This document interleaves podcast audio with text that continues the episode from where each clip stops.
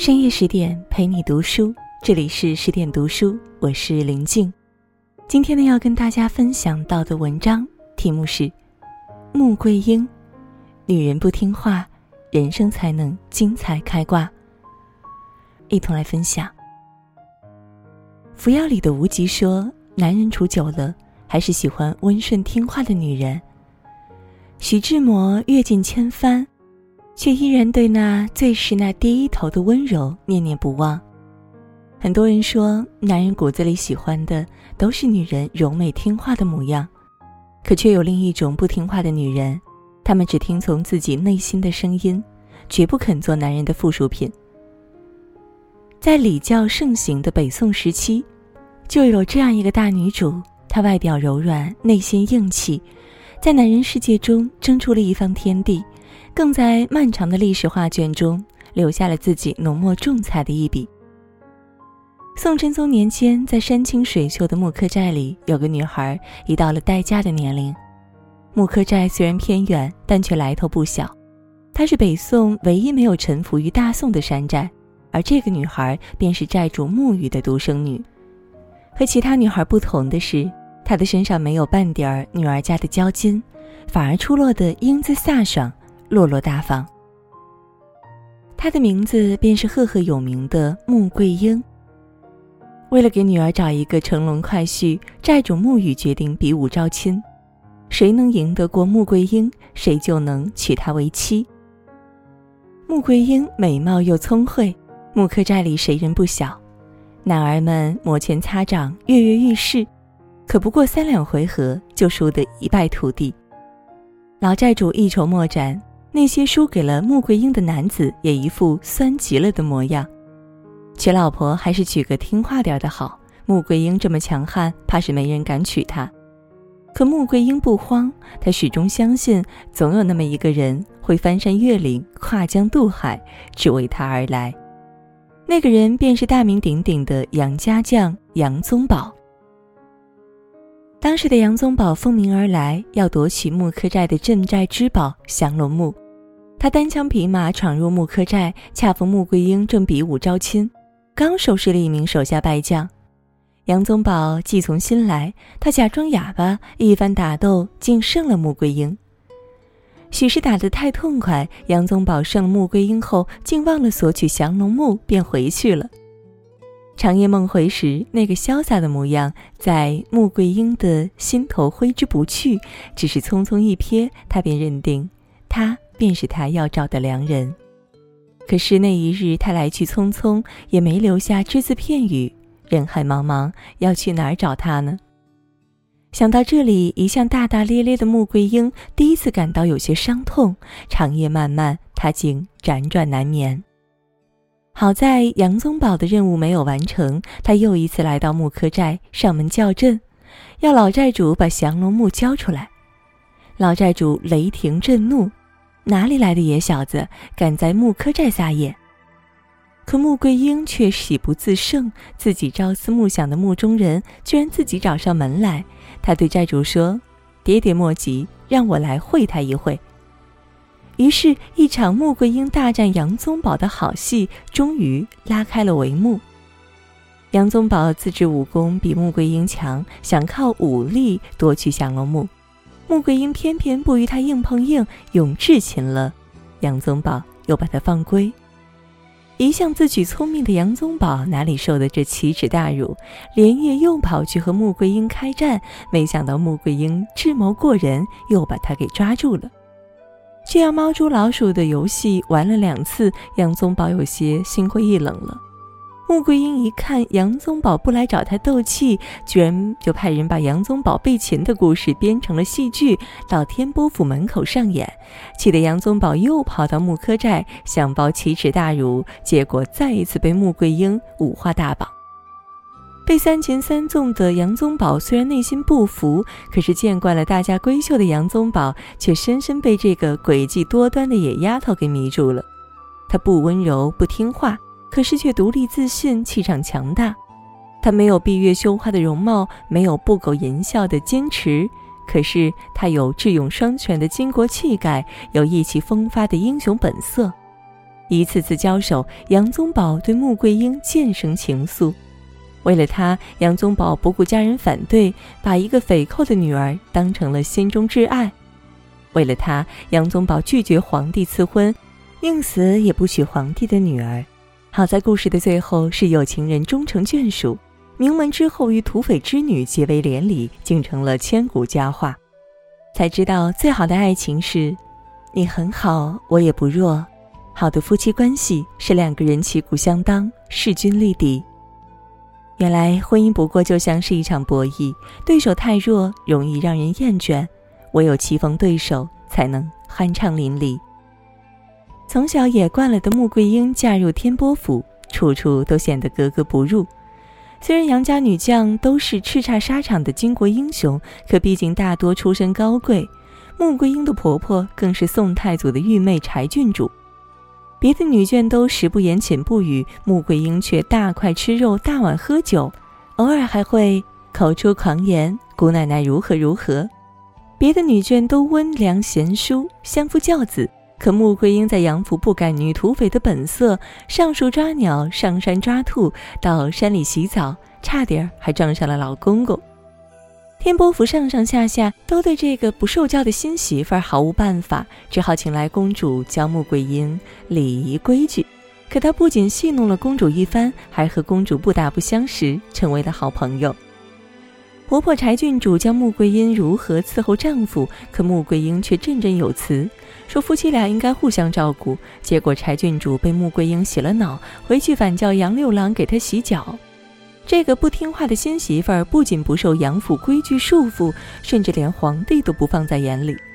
穆桂英见皇帝只作揖不下跪，气得皇帝要治她罪。可穆桂英却不卑不亢，说穆克寨本就和大宋王朝水火不容，哪里有向仇人下跪的道理呀？天不怕地不怕的穆桂英，从来不活在别人的口中，别人笑话也好，嘲讽也罢，她都我行我素，不管不顾，不愿取悦任何人，只要取悦自己。可是以真面目示人的穆桂英，反而赢得杨家上上下下的敬重和喜爱。才知道，真正欣赏你的人是欣赏你骄傲的样子，而不是你故作讨喜和故作谦卑的样子。曾听过这样一段话：我们曾如此期盼外界的认可，到最后才知道，世界是自己的，与他人毫无关系。是啊，这世上只有一种成功，那就是用自己喜欢的方式过一生。看似桀骜不驯的穆桂英，恰是最深谙人生智慧的人。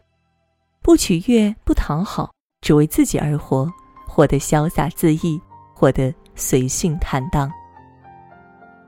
如果生在和平年代，也许穆桂英不过只是个活得洒脱的名门少奶奶。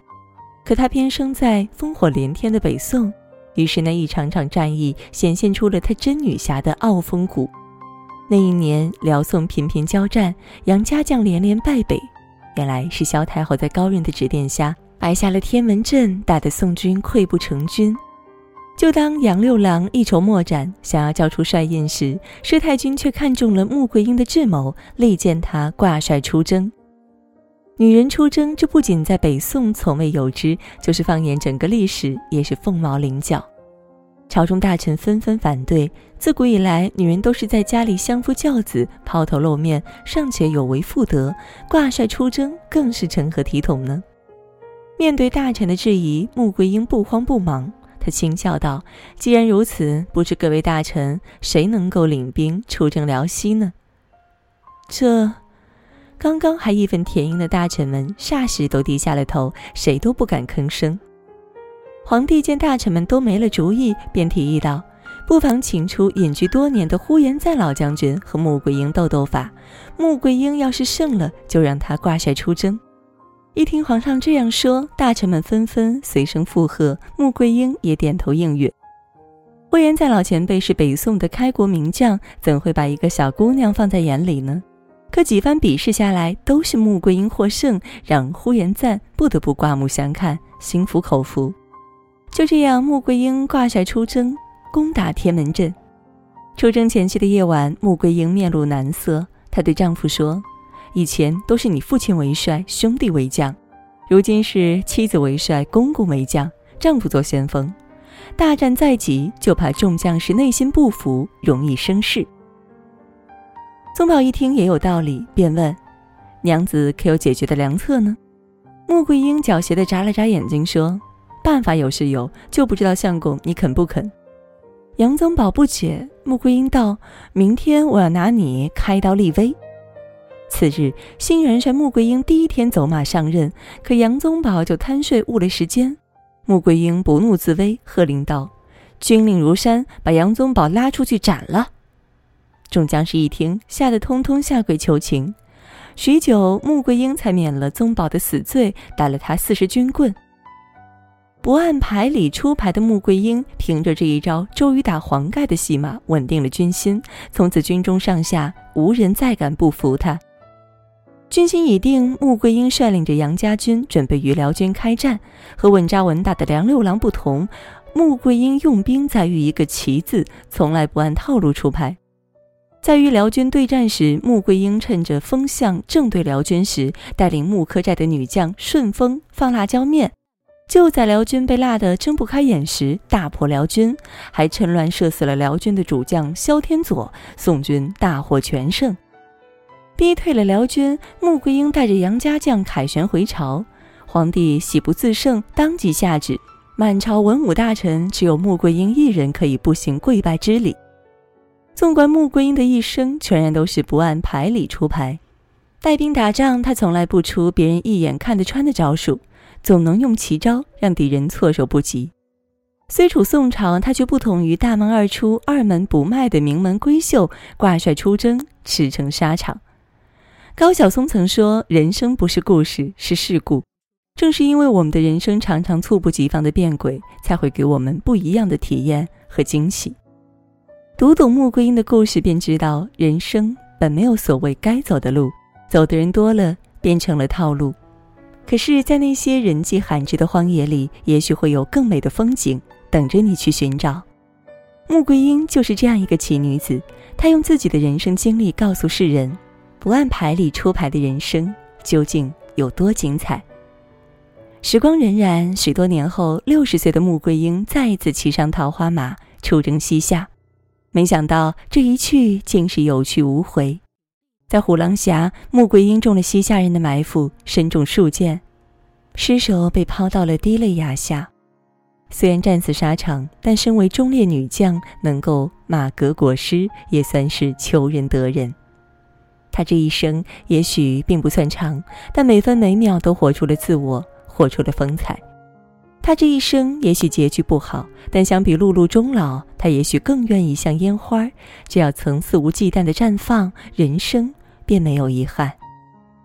时光流逝，多少年后，当我们再提起穆桂英时，依然会津津乐道于她的传奇人生，更会折服于她骨子里的刚烈与豪迈，才知道人生从来没有标准答案，女人这一生也从来不止一种活法，不要太听话。人生才能精彩开挂，不要太顺从，余生才更潇洒从容。往后余生，愿你也做一个不听话的女人，外表柔弱，内心硬气，活出璀璨的自己。更多的美文，也请你继续关注十点读书，也欢迎你把我们推荐给你的朋友和家人，一起在阅读里成为更好的自己。也祝各位晚安，好梦。看不到他们说背面的光，会不会只是一种想象？难道是我还不够相信天堂，所以不配希望？安慰再多还是要。